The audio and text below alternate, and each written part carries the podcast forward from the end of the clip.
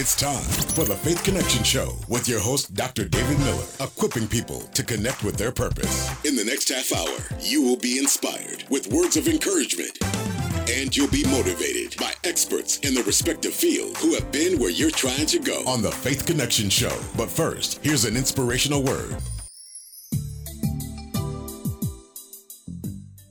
This is Bawana Miller Cannon with your word of the day. Exodus 23 and 25 says, Worship the Lord your God, and his blessings will be on your food and your water. I will take away sickness from among you, and none will miscarry or be barren in your land. I will give you a full lifespan. It's 2020. It's time to say bye bye to the old and hello to the new.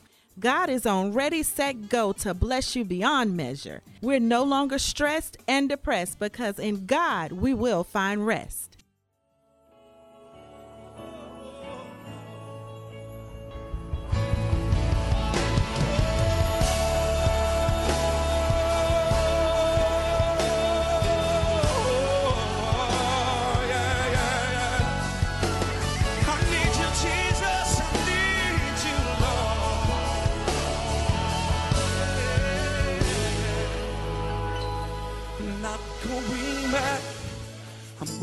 Ahead.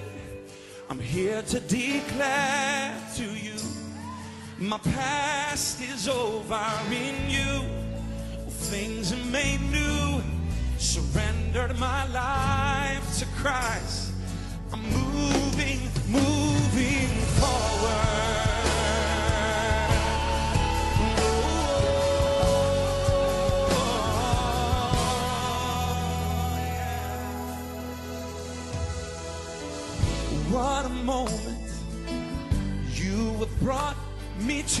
Such a freedom, Lord. I have found in you, you're the healer who makes all things new. Yeah, yeah, yeah.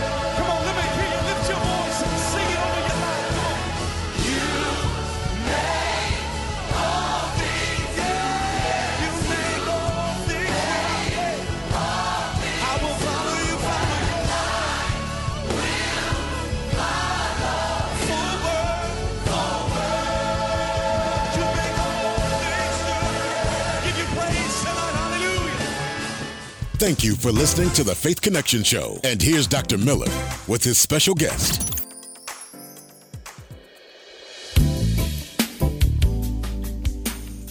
This is Dr. David Miller with the Faith Connection radio show. And we're into a brand new year and we're trying to pick out some things that are going to help people get through this year. And we have on the show with us today uh, Doc Honeycutt. and we're just glad to have you on the show. We're going to talk about all the nutritional things that we need to do and in order to get ready to have a prosperous year health wise this year. And we're just glad to have you on the show. I'm so glad to be here. I'm honored and it's just a blessing that you are reached out. So I want to say thank you for having me. Oh, we got to say thank you to you because you're going to make us well. you know, you have an interesting background, and uh, of course, now you uh, you're a PhD and you also practice naturopathic medicine. Is that correct? And I was asking you a few moments ago the difference between naturopathic medicine and homeopathic medicine. What, what what's the difference between the two? Well, I was saying, letting you know that you know they're kind of similar, but with the homeopathy, they somebody they may take a Tylenol or you know they may take something synthetic, but with naturopathy, we deal totally with natural, you know, natural herbs, vitamins, supplements, juicing, exercise because your body repairs on its own. You just have to do the proper things, you know, and retrain it for it to you know, to train the way it should, to reheal and repair. For the body to perform it as it naturally should, should because I guess the, the, human body is already designed. God did such a great job with it. He designed it so it sort of heals itself. Absolutely. But uh, a lot of that depends on what you've been putting in it because whatever you fuel it with, it's what it has to work with. And I think in your case, you you have a different approach to that. Now let's talk a little bit about your background. You're a graduate. Uh, you got your your master's and your undergrad degree at Cornell University. Right. And then you went on to the University of Alabama where you got your PhD. And your PhD was in what? Well, it's in, it's the doctor of naturopathy. Okay. So, and what that consists of is, like I say, we teach you. I treat the body as a whole. Okay. I don't treat symptoms, but I had to learn like everything that the medical doctors, I had to go to school and learn just like they did. But then I had to go on three more years and learn what we know. Okay. Because, yeah, because you know your body, we have to know if you got any tr- contraindications or anything that's gonna harm your body. Some things that you take, as far as like supplements and vitamins, everybody can't take everything. Right. So even when I have a, a patient that I'm bringing in for the first time, I send an intake form and they wonder why they get a whole book that they have to fill out and you know because it's about 20 pages i have to know every single thing about that patient before i decide that i'm going to take them on. I have to know how they sleep.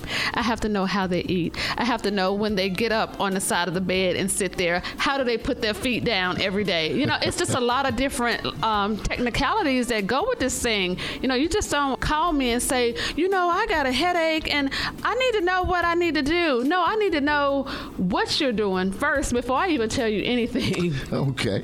You know, it sounds like you're treating the body, not the symptoms. And of course, that is a criticism of medicine that in uh, traditional medicine, they treat the symptoms rather than the body. Tell us a little bit about that. So, the like we said, the the body is designed to reheal, but we have to give it the proper necessities. So, the body as a whole, if you have a headache, there's a reason why your body is having that headache. And it may be just something simple as you needing water. You're dehydrated. Mm-hmm. But we need to find out, you know, have you been drinking the water that your body requires on a daily basis? So, you know, like and like I said, that, that goes with me, you know, interviewing and, you know, we spend a lot of time with our patients. Like, we talk to our patients. We put our hands, a lot of um, the medical doctors, they don't come in and spend time with you and touch you. You know, they're about numbers. They come in 10, 15 minutes, they're out writing something on the paper, and they're out and then they're ready to make a synthetic treatment you know but we want to make the best proper treatment that we can so your body can repair. Now, uh, that's interesting because now there are a lot of doctors who are extremely critical of the way they have to treat patients because of the time factor that's placed on them. Uh, they can only spend so much time with a patient. And I do think it's critical that people have enough time to talk to their physician because understanding your treatment and why you're being treated for something is 99.9% of, uh, of following a good path of healing. Because if I know what I'm doing wrong and I understand it and I don't hear it from you in medical terms, but I hear it from you in generic terms, I'm going to know what I need to do on my end to help what you're doing on this end. And so I, I do understand that that's an important step.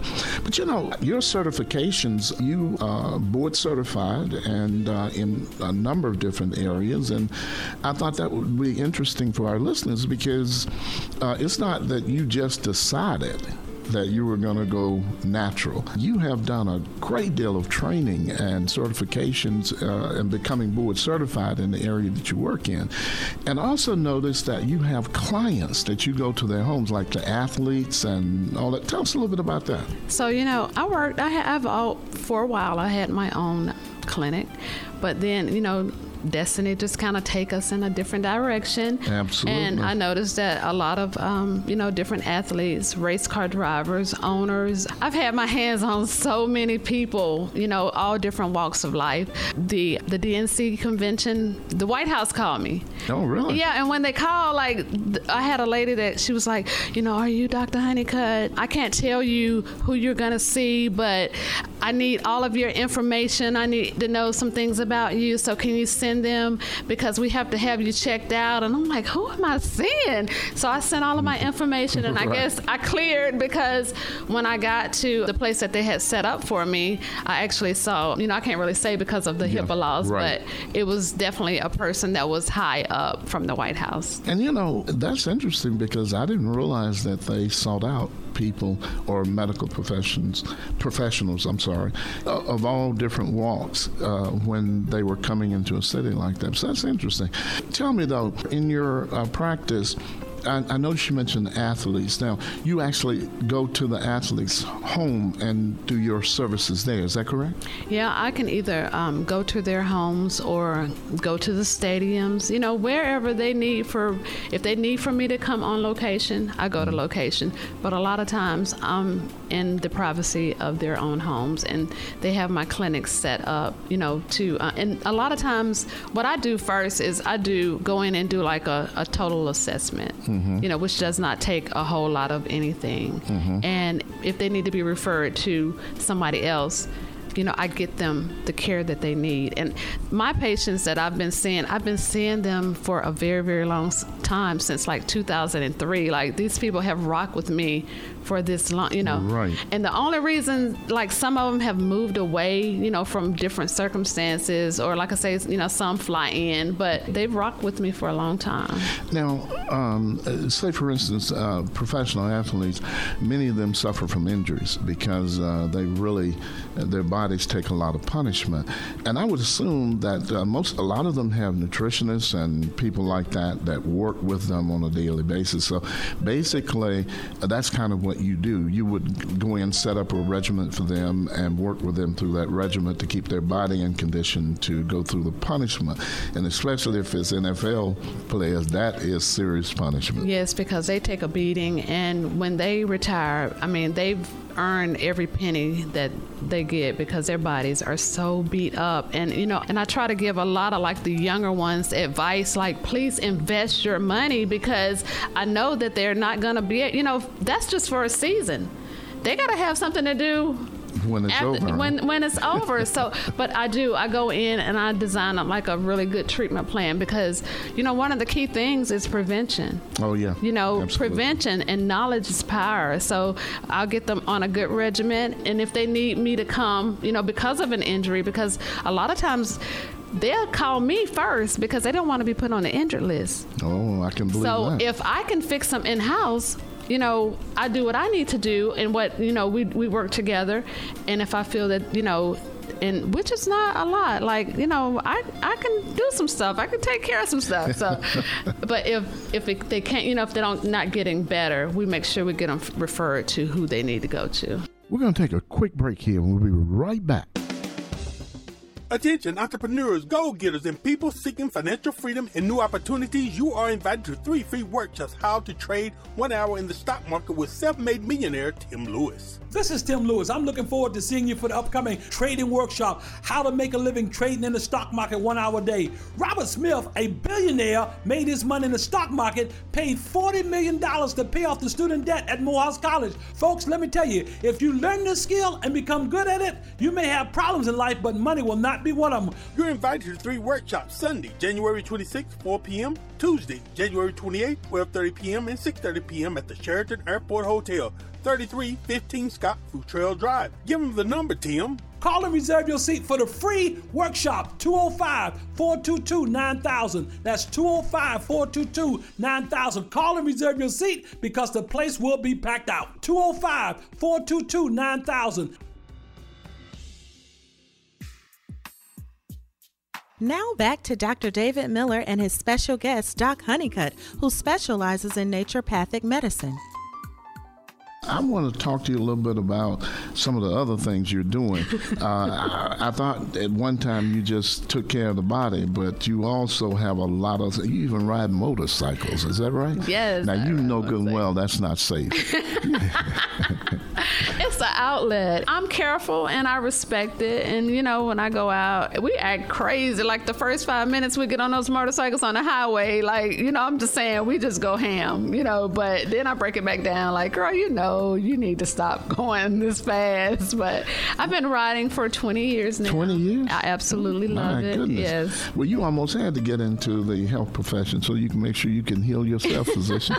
okay. Now, you know, you have a show that's out on the own channel, right? Uh, and I'm not talking the Oprah channel, but its own channel, It's right? on channel, yes. So I have um, I have actually two shows. I have Beauties and Bikers on set. Okay. It's a talk show, and I've kind of implemented the ladies from my cast, and it's kind of like The View. And we talk about life stuff. Like we have individual topics that we talk about. Just try to, you know, my motive has always been I want to help people. I want to set people up for healthy success. Mm-hmm. And I know God has given me the platform that I'm on so I can do that. I can tell them that mental illness is real, but nobody wants to talk about it because of the stigma that has been attached to it. The first thing people say is, Oh, you're crazy. No, I'm not crazy. I'm just having mental challenges. But there is help and there is resources out here. And a lot of the young people, they get ashamed. It's no reason to get ashamed because they feel like people don't understand what they're going through. Recently, you've uh, moved your show out of the studio because you were doing a show in uh, spe- on Spectrum 21, I think, and now you're trying to get out and you're uh, doing some things with motorcycles and you're filming that and putting those clips out. Tell us a little bit what drove you to expand out so far. So the like I said, the Beauties and Bikers onset is a totally different show from the Beauties and Bikers reality TV series, and it's you know it's exciting. The first what made me do a reality TV show was I done a documentary film called Rude Gear Riders, and it mm-hmm. was about women motorcycle riders here in the city and why they decided to ride when I put the post out that I was doing the documentary, you know, nobody really got excited. Like it's like people don't like stuff that talk about learning. Okay. So I was like, okay, let me do a reality TV show. So I That done gave that, birth to that. and it took off. Like I done a, two, a two minute trailer, and when I say it launched like wildfire, it went off. Oh, and so okay, now I got their attention. So let's implement some things that's gonna help some people in these shows. You know what I'm saying? Because all of my shows have to have a message. Okay. I was already picked up on the on channel, and I didn't have one single episode. Oh, well, now, eh, I'd like to talk to you more about that, but I got to talk to you about all these books you've written. How many books now? So I have seven books written. Okay.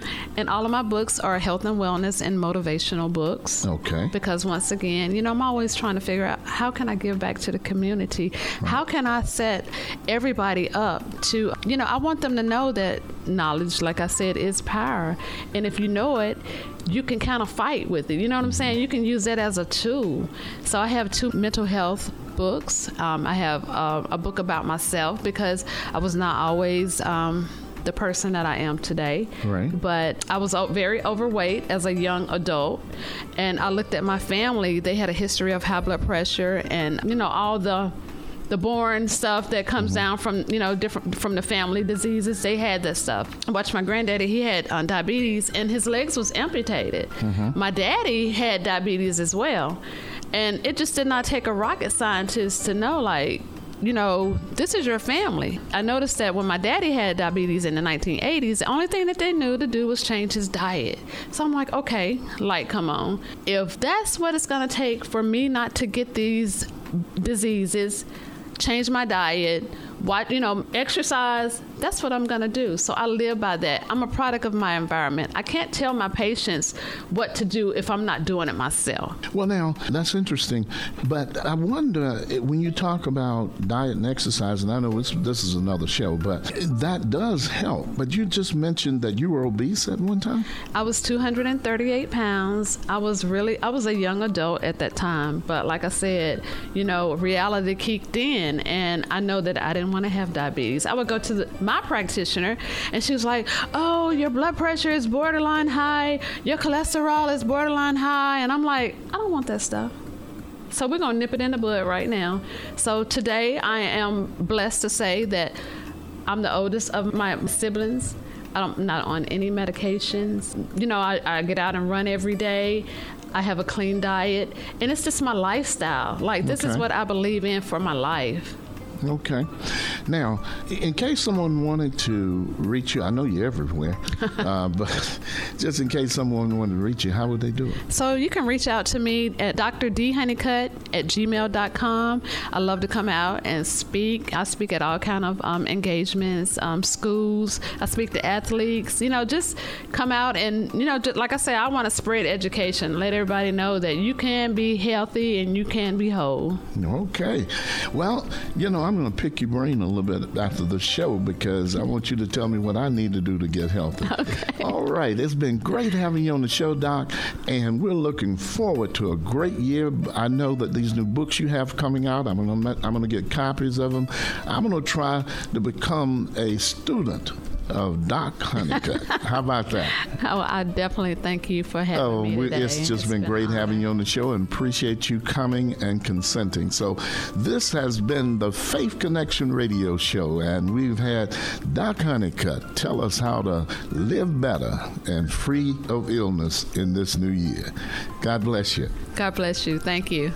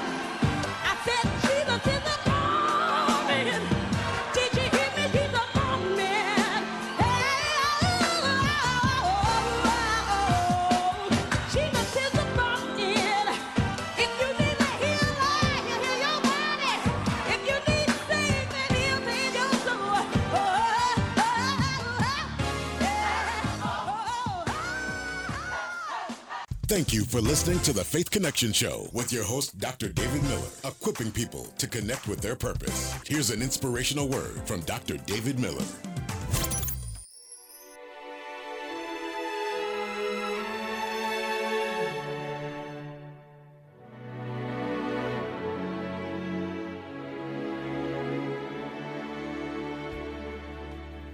This is Dr. David Miller. We want to thank you for joining us through the year of 2019. Now we're moving into 2020 and we're looking forward to great shows and a great opportunity to minister to you through the Faith Connection radio show. And we welcome you to the new year where you will experience things that you've never experienced before. We're looking forward to happy experiences for this year and health and wealth. Thank you for listening to the Faith Connection Show with Dr. David Miller, making a connection for you and equipping people to connect with their purpose. Don't forget to log on to the ConnectCenterNC.com. That's ConnectCenterNC.com. If you'd like to reach Dr. David Miller, email theconnectcenter3 at gmail.com. That's theconnectcenter3 at gmail.com. And remember, never lose the connection to your purpose.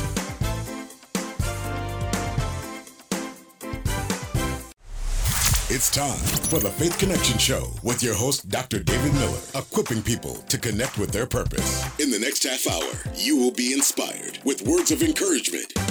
And you'll be motivated by experts in the respective field who have been where you're trying to go on the Faith Connection Show. But first, here's an inspirational word. This is Buwana Miller Cannon with your word of the day. Your true passion isn't in your career or the amount of money you make. You must search for the real you, the person buried under other people's perception of you. Are you truly the person they perceive you to be? If not, start living your reality, not your perception. Discover who you are and whose you are, and watch your passion and purpose produce the profession and paycheck you desire. Philippians 4 and 13 says, I can do all things through Christ who strengthens me. Thank you for listening to the Faith Connection Show. And here's Dr. Miller with his special guest. We have in the studio with us today Rocky Cabagnot, who is an attorney in uh, the city of Charlotte, North Carolina. And Rocky, we're just glad to have you on the show with us today because we've got some exciting things to talk about with our audience today. And we know you're going to fulfill us with that great connection point today when it comes to law and nonprofit. Appreciate that. Thank you, Dr. Miller. Listen, Rocky, tell us just a little bit about yourself because we want the audience to kind of grasp your history a little bit, and then we'll talk through some other things. Okay, well, I am a native of Salisbury, North Carolina, and I went to uh, North Carolina for undergrad, so I'm proud Tar Heel. I attended law school down in Gainesville, Florida, so I'm also a you know, part-time Florida Gator as well. uh, I got cut my teeth in practicing law down in Florida, in North Central Florida, as a legal services attorney. Okay. And so that's how I kind of got into the into the game, so to speak, in public interest law. And I spent uh, about eight years down in Florida, you know, sort of doing work in landlord tenant, uh, consumer protection. But Right. the biggest area that I did, and this is a segue into nonprofits, was that I started working with community organizations, faith-based organizations focused on affordable housing. And Oh. so that was an area of law. They sometimes call it community economic development. Okay. And so, as a legal services attorney, I provided, you know, legal services to those organizations that were trying to, you know, develop, rehab, build, conserve affordable housing for low income and, and, and you know, working class folks. And so, my sort of tour of duty, because, you know, when you're doing public interest work, it's it's a little bit like soldiering, right? You're right. Uh, because uh, you're out there, um, it's thankless, and but you know at the same time you have the you feel like you're you know I mean they've always told us at conference you're doing God's work, right? You know, Right. Because if you're serving the poor, and those who can't afford an attorney, you know, there's always that old saying is that uh, what's more infuriating than a poor person is a poor person with an attorney. Well, you know, the scriptures are correct about that. It says, when you give to the poor, you lend to God, man. oh, I like that. Yeah. I like, I'm, I'm gonna steal that. I'll take Yeah. that, man. No, well, I stole it from the Bible. Oh, okay, Let me okay, say it that all way. right. Now, you know, Rocky, in North Carolina, and of course, that's the area where you practice law, there are 120,000 nonprofits Wow, in yeah. North Carolina, and only about 36,000, I think, are tax exempt. Mm-hmm. And in the Charlotte area, where you primarily practice, there are about 427.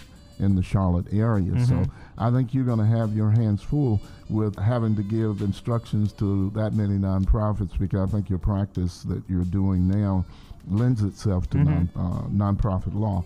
Let me ask you a question. Sure. Uh, th- there are uh, nonprofits that are private people that are wanting to do a nonprofit that are listening to us today. Mhm. And I wanted to ask you, what is the very first step that someone should take in order to set up a nonprofit? Okay, this happens quite a lot, and so many nonprofits start with uh, their genesis comes in a very you know various means. A lot of times there's a founder, and usually maybe there's one person, and they see in the world around them a social ill, Mhm. whether it be you know diabetes to uh, just homelessness to autism, you name it, the environment. They feel very passionate about this, and so uh, the idea is that well, I've heard about a nonprofit, I've heard about 501c3, I've heard about tax exempt. Uh, and, and a lot of those terms some are very separate from a legal um, aspect, but Well, why don't we why don't we Mhm. stop just a moment Sure. in the interview, and uh, for the listeners' uh, sake, let's tell the difference between a 501c3 and you know standard non. Okay. Talk to us a little bit about that. Sure. So in North Carolina, um, there are a number of business entities that you can choose to incorporate. So that's their so that's the first step. If you're gonna and so there obviously you you know there's a limited liability company, a corporation. Well, one of the choices is called not-for-profit corporation, and that's the one that you would want to choose. And so you go to the state, you pay sixty dollars, and you file something called Articles of Incorporation, and um, you fill out the, the form there and answer certain questions, and voila, you will be given something called a North Carolina not-for-profit corporation. So it's a Right. business. So Okay. that's that's the step.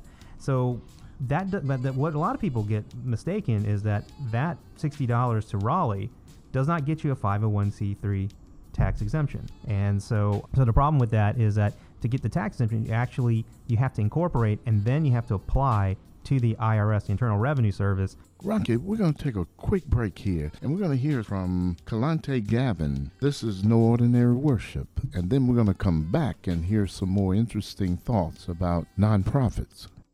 This ain't no ordinary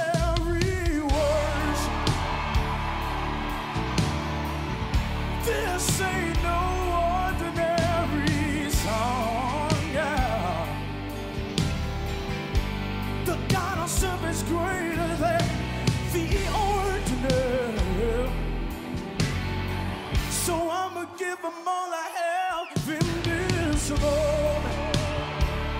Come on, help me say,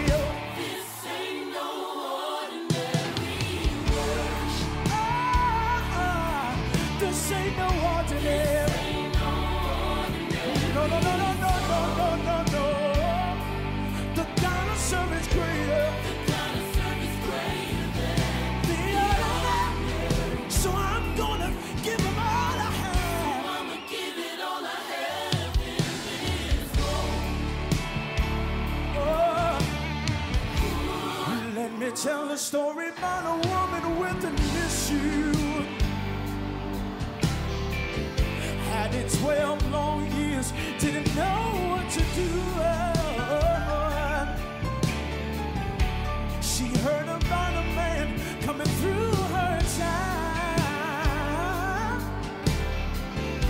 She fell to her knees and crawled on the ground. Oh, this is what she said, yo. She said, if I could only touch but the hem of his garment,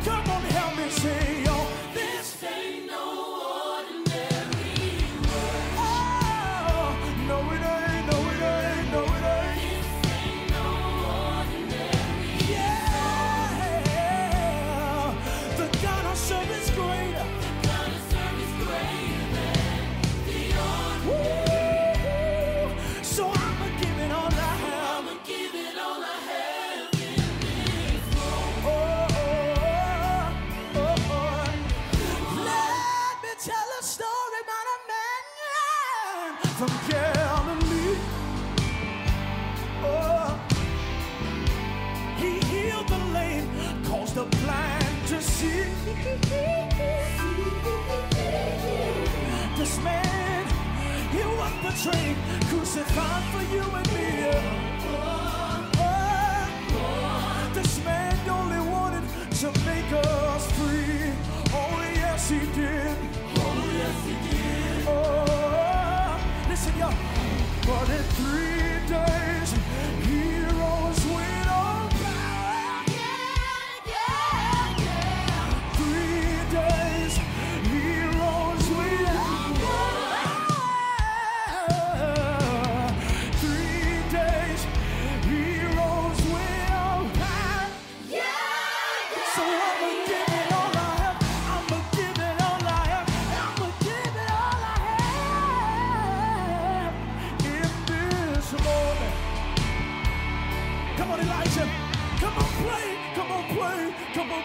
Somebody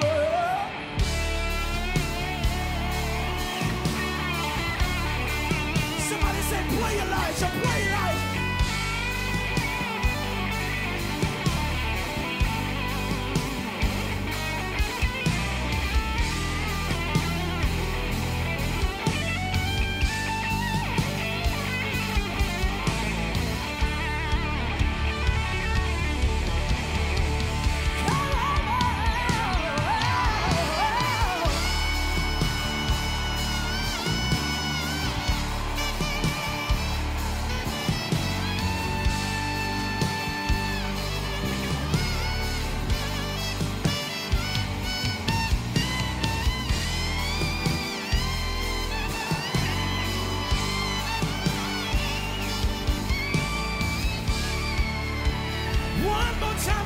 This ain't no ordinary.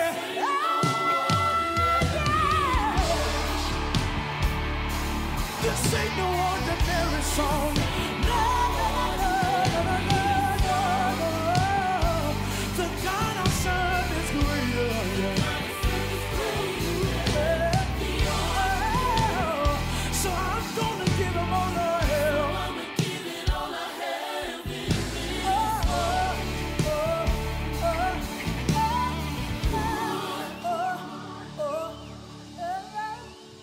Thank you for listening to the Faith Connection Show. And here's Dr. Miller with his special guest.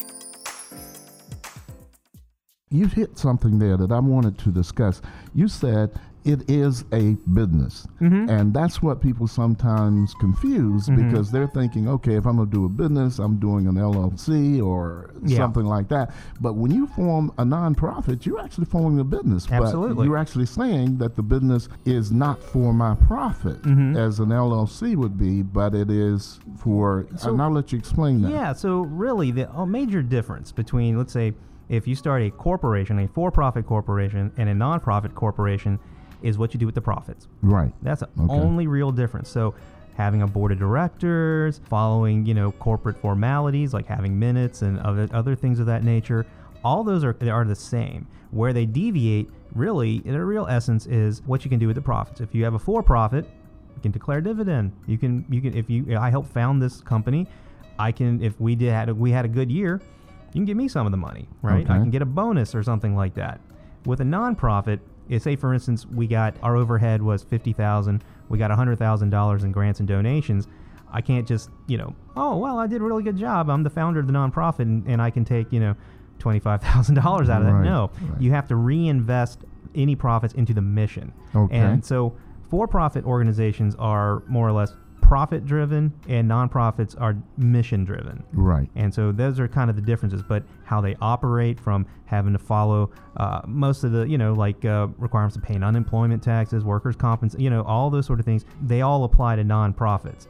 And, you know, I think that that's, uh, you know, when you have a big heart and you feel the spirit and you're very, you know, interested in doing, you know, changing the world, a lot of times the idea of half owning a business and running a business as a nonprofit trips people up. Right. Now, you know, a person with real passion generally wants to commit themselves to full time, this kind of thing. Can they take a salary from a nonprofit? Well, yes, yes, absolutely. In fact, um, this is my last week of being executive director at a nonprofit in Salisbury. Right. And I have a salary. Okay. You know, there's. I think that one of the if there's one thing that people can take away is that you don't have to take a vow of poverty to be in a nonprofit. Okay. Uh, you true. can't necessarily enrich yourself, you know, with profits. Mhm. That's on one end, but on the other end. you know, no, it, it's not all. You don't all have to be volunteer. It's not Mother Teresa in Calcutta Right. every day. You know, with a nonprofit, it you know, nonprofits have to hire people. They have to. You know, they have to be able to recruit the right people um, because if you have a strong mission, you've got to have the right staff and the right leadership and management to get it done. And so people aren't going to work for free. And so you've got to raise the money and you got to pay the money out in salaries and out in overhead and operations. So really, the only difference is is that you may not be selling or producing a certain commodity or whatever the case may be, but the people who are generous enough to give to the nonprofit, they're giving to it to promote the work of that nonprofit, which you have to hire professionals and people who can make that happen. Oh yeah, yeah. So many founders, you know, eventually. Now, one thing that is uh, one, one idea and a tip that I would give to your listeners is, once the founder gets to a point where you can start taking a salary, you know, um, because of the conflict of interest, you should step off the board of directors that you most likely are chairing, most likely, and become the CEO and subject to the board of directors. Right. And uh, because you know there is an inherent conflict of interest from a nonprofit perspective, if you know I'm deciding the pay for myself, you can kind of see where maybe in a for-profit area, you know, like um, Jeff Bezos and I have Amazon, I can you know determine my pay. But Right. nonprofits, there's a lot, there's a, there is a little bit more um, focus on good governance and, and, and corporate formalities. I wouldn't. What I'm trying to say is, don't. I'm not discouraging anyone who has a passion, has a vision, wants to be a founder, and then eventually wants to sort of you quote unquote do well by doing good. Is that there is a you know there is a right way to make that transition from founding a nonprofit and then taking a salary from it. And as a plug, those are the sort of things where if you want to, you know, that I Now- can help you with. now, if um, and if you are setting up a nonprofit and that you come to that point, how selecting the board of directors is extremely important, and Absolutely. most founders of nonprofits really do a poor job in selecting a board of directors. Uh, Can you tell us just a little bit about that? I know our time is, is Yeah. winding up, but if you could tell us a little bit about that, I appreciate it. Well, I mean, you know, there's many ways of, of starting a, a board of directors. You know, number one is uh, getting your head around the idea that you have to have a board of directors. Because many founders, you know, they a lot of them think they're sole proprietors. Many of them think that this is my business, this is my baby, I started this. It's uh, you know, I, I'm the one who put the money in. I'm the one who hired that attorney to like you know start this nonprofit. Right. You know, Right. and so um, so number one, I think, is just getting the idea that you have to share power. Okay. Now, Sharing power is not easy. it's not. It's not, particularly if it's your vision, right? And That's then you've got true. it's like That's uh, true. starting a band, right? If Right. I, I, it's my vision, these are my songs, and then somebody wants to, you know, start playing something in a different key. I'm like, no, no, no, no, no, no, no. This is this is my vision. This is, yeah, and so, um, so number one, um, prepare to of the notion of sharing power. If you're not interested in sharing power but doing good, there's and this may be a topic of another discussion. There's a whole area called social entrepreneurship where many people, Ben and Jerry's and other, you know, even the King's Kitchen downtown, are utilizing for-profit entities but doing social good. Right. And so, right. if right. you really are just against the idea of sharing power, there are other means to do that. But if you're going to do the nonprofit route, a cor- nonprofit corporation route, you got to learn to share power. Okay, but there are a lot of nonprofit corporations, mm-hmm. I mean, well, for profit corporations mm-hmm. that have nonprofit corporations. And in those cases, sometimes they're using their own earnings to promote the good that they want to do in the community. Can a for profit own a nonprofit? Um, well, well, nobody really owns a nonprofit. Okay, And I'm so, sorry about so that. you can now, oh, now, there, so with a nonprofit, the difference between another difference between that and a for-profit, when we talk about power, it really comes down to voting. Mm-hmm. So you can structure your bylaws in the sense that the founder, the incorporator, maybe it's a corporation or their representative, has more voting power. You know, so a lot of times in a for-profit, you, you when you have more voting power. It means that's more ability to get more money out of out of the venture. But um, with a nonprofit, it, it a lot of times it just comes down to can I choose who's on your board of directors? Yes. Can I, you know, si- can I choose the direction of where Correct. you're going? Yes. And so the board of directors is the place where those heavy decisions are made. But then who's on your board of directors? And so a lot of the, the devil's are in the details. Where lawyers come in is number one, you have to check your articles of incorporation. If there's any language in there, that's going to trump everything, or in your corporate bylaws. And if the bylaws say something, you know, that uh, these certain members have, or these certain, um, you know, directors or, or how you classify them have more voting power than another type of director. That's how founders can, you know, sort of uh, ensure that their vision is, is involved. And that's the kind of thing I do. Is that particularly if I'm working with a founder, you know, we try I try to work with them to draft bylaws in a way that ensures that they can't be kicked out.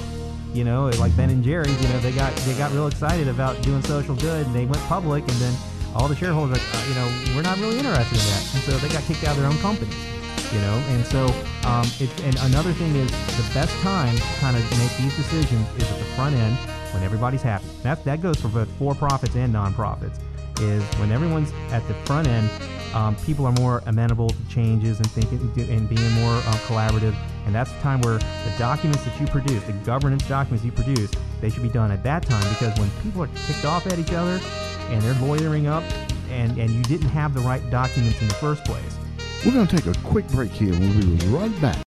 The world premiere of the brand new single, I Can Love You Through Anything, by musician, singer, songwriter, and producer Ken Hardio. Featuring Charlotte, North Carolina's very own musician, singer, songwriter, music educator, and producer Quentin Bethay. This song has a message of hope and healing for people of all ages across the globe. Get your copy now. Available on iTunes, Spotify, Amazon Music, and Google Play. So really, a lot of it has to do with where you start this. yes Yeah, and and of course that's what you do. Is uh, as an attorney, this is your primary area of interest, and you can help people get off to the right start. if they, you know helping them get started on the right track but you know if you're you know midstream you know and you're you're already there i mean there's a good chance for you to have an attorney there to kind of you know revise your bylaws and and you know also the dynamic if you've got a board of directors and you've got an executive director and a staff and and there's inherent you know, trust me I, i've been through this there's inherent issues between sharing power between what's the difference between governance and management one thing that an attorney would might like you know can do is to sort of help uh, both in writing and also just through mediating is just figure you know helping that group figure out what the happy mean is Well, you know, and, and that does become a problem because even with a nonprofit or for profit, when it gets big enough and the numbers are huge, Mm-hmm. uh, it becomes a problem with power because We're know, humans. Yeah, we're humans, Mhm. and I think that's where the real issue is. You know, Rocky, I think what we really need to do is make this a two-part show I'm because. Um, this is uh, this is just really interesting because there are a lot of people out there that really have some great ideas about Mhm. doing good in the community, and hey. It looks like that what we're doing is great, but all of a sudden, what started out to be good Mhm. ends up in a bad way. Yeah, absolutely. So what I'd like to do is maybe make this um, a sort of a two-part uh, interview because I've got some people that are starting up nonprofits, and it Mhm. would be great to have a conversation Sure. with both sides on the show. So we're going to bring you back on the show, Rocky, and we're going to sit down and talk about this because your practice is in Charlotte, North Carolina. Even though our show is syndicated, and we're all over the U.S. as well as foreign countries, but I think we should have this conversation because I think there are people all over the U.S. starting up nonprofits Yes, and yes. even some nonprofits that are servicing uh, overseas areas. Yes. So that will be great for us. Now, just before we close, Rocky, I want you to tell uh, our listening audience Mm-hmm. how to make contact with you because they may need your services. And then we're going to come back in part two. Okay. And we're going to bring some nonprofit uh, entrepreneurs on, on board with us. Okay, well, I am actually, as of October 1st, joining the law firm of Hull and Chandler in Charlotte, North Carolina, and I can be reached at 704 375 8488. That'll be starting October 1st. Okay. Um, again, that's 704 375 8488, and I'm just ask for Rocky. Okay, that sounds great. All right, it's been great having you on the show, and we look forward to having you back on part two. I'm excited. Thank you so much, Dr. Miller. All right. Never would have made it.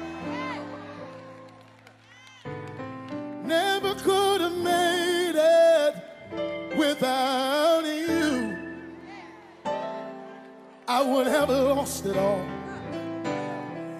But now I see how you were there for me, and I can say, never would have made it. Never could have made it without you. I would have lost it all. But now I see how you were there for me, and I can say I'm stronger, I'm wiser, I'm better, much better. When I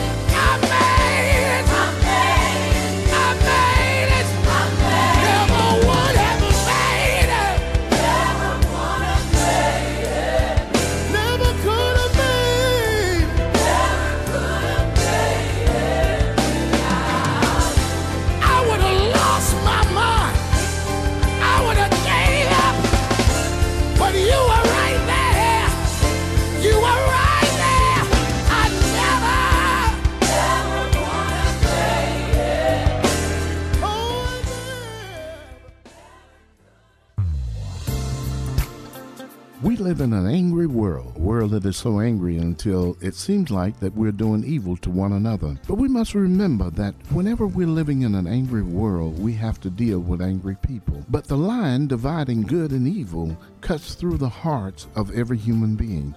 So it's not just one person, it's every person. If you're out there today and you're struggling because it seems like evil has been done to you and people are seem to be angry with you about something of the past or something that has just recently happened, don't let that kind of anger force you to do things that you know is not the right thing to do.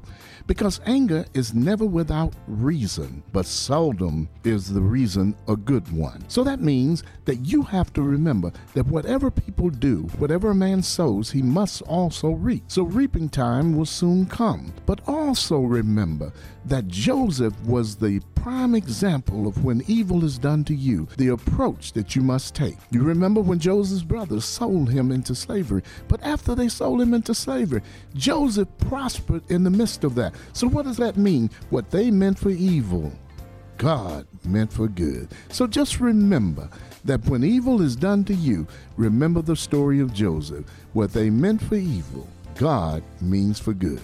Thank you for listening to the Faith Connection Show with Dr. David Miller, making a connection for you and equipping people to connect with their purpose. Don't forget to log on to the ConnectCenterNC.com. That's ConnectCenterNC.com. If you'd like to reach Dr. David Miller, email theconnectcenter3 at gmail.com. That's theconnectcenter3 at gmail.com. And remember, never lose the connection to your purpose.